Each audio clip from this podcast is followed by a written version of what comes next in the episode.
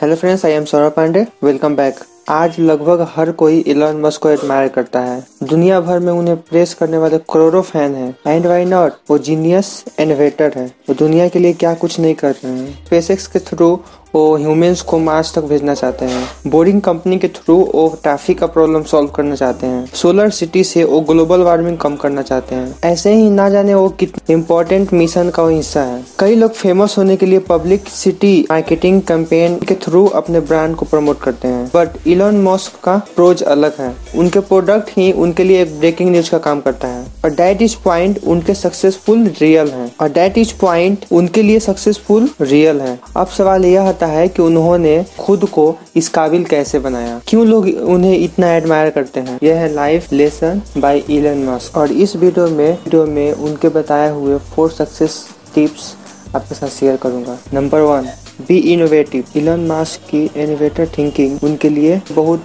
बड़ी स्ट्रेंथ है। उनके इनोवेशन ने बहुत स्ट्रेंथ सेव किए हैं। जब उन्होंने पेपाल को को फाउंड किया तो दुनिया के वो एक लौटी ऐसी कंपनी थी जो email money transfer solution provide किया। स्पेस एक्स आइसमी स्पेस क्राफ्ट भेजने वाली पहली प्राइवेट कंपनी है। टेस्ला दुनिया की leading electric car manufacturing company है। इसीलिए इलॉन मस्क ने कई बार कहा है कि don't follow the trend competition से ज़्यादा इनोवेशन पर फोकस करो। इतने बड़े इनोवेशन करो कि तुम्हारा मनोबली हो जाए और सारे कंपटीटर पीछे रह जाए। इसलिए यंग एंटरप्रेन्योर से ये इनोवेशन के through unique product and services create करने की ज़रूरत है। Number two power of focus Elon Musk एक लौते ऐसे बिलीनियर नहीं है जो पावर ऑफ़ फोकस पे बिलीव करते हैं। पायल बफर अपने एक फ़ेमस टू डू लिस्ट ले जाने जाते हैं। स्टीव जॉब्स ने भी कंसिस्टेंसी फोकस माइंडसेट के आइडिया को प्रमोट किया है। इनका कहना था कि क्या नहीं करना है, ये भी जानना उतना ही इम्पोर्टेंट है जितना कि क्या करना है? स्टीफन को भी the first things first philosophy कहते हैं। ये सभी यही मानते हैं कि फोकस रहने के लिए डिस्ट्रेक्शन को एलिमिनेट करना ज़रूरी है। बेसिकली उन चीज़ों पर टाइम वेस्ट अवॉइड करो जो आपके काम से रिलेटेड नहीं है। जैसे आप पैसे खर्च करते समय सोचते हो कि क्या ये चीज़ मेरे काम आएगी? वैसे ही कुछ भी रैंडम चीज़ें करने से पहले खुद से एक सवाल करो कि क्या ये करना मेरे लिए ज़रूरी है? क्या ये करना मेरे लिए फ़ायदेमंद होगा? अगर हाँ तो ठीक है। अगर नहीं stop it right there number three have a high endurance endurance level Elon Musk ने एक इंटरव्यू में कहा था कि बिज़नेस स्टार्ट करना सबकी बस की बात नहीं है, क्योंकि इसके लिए सबसे बड़ी ज़रूरत है कि आपका इंड्योरेंस लेवल बहुत ही हाई हो. Pain anger emotions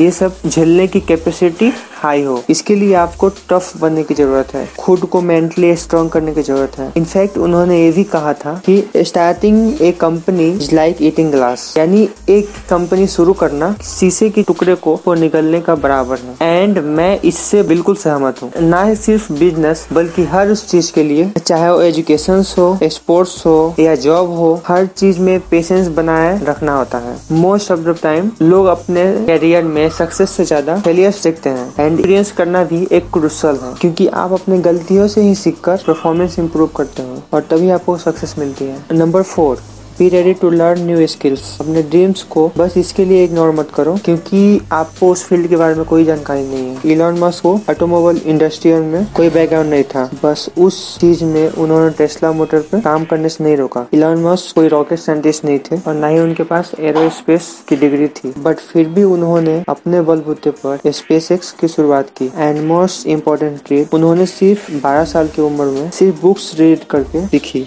computer programming सीखी। आज के जमाने में जब हमारे पास इंटरनेट है टेक्नोलॉजी है बुक्स है ऑनलाइन कोर्सेज है तो हम लोग इस तरह का एक्सक्यूजेस यूज़ नहीं कर सकते। अगर आप ये कहते हैं कि मैं नहीं कर सकता because I have no idea then you are lying yourself if you can do it now you can do it ever number five be optimistic Elon Musk एक बहुत ही कॉन्फिडेंट एंड ऑप्टिमिस्टिक इंसान है। वो हमेशा खुद के लिए और अपने एम्प्लॉय के लिए चैलेंजिंग डेडलाइन सेट करते हैं, क्योंकि वो बिलीव करते हैं कि एवरीथिंग इज़ पॉसिबल जैसे स्पेसिक्स के लिए सबसे बड़ा चैलेंजिंग है है। स्पेस ट्रांसपोर्ट को चीफ एंड इकोनॉमिकल बनाना। इसके लिए स्पेसिस के एम्प्लॉय को प्रोडक्शन कॉस्ट 90 परसेंट से भी ज़्यादा कम करने की ज़रूरत है, जो अपने आप में बहुत ही मुश्किल टास्क है बट फिर भी उनकी कोशिश जारी है। उनकी एम्प्लॉयज़ कई बार इस स्ट्रगल में सक्सेस और अनसक्सेस हुए, फिर भी कोशिश जारी है। बट यहाँ पॉइंट यह है कि ये इम्पॉसिबल को पॉसिबल तभी किया जा सकता है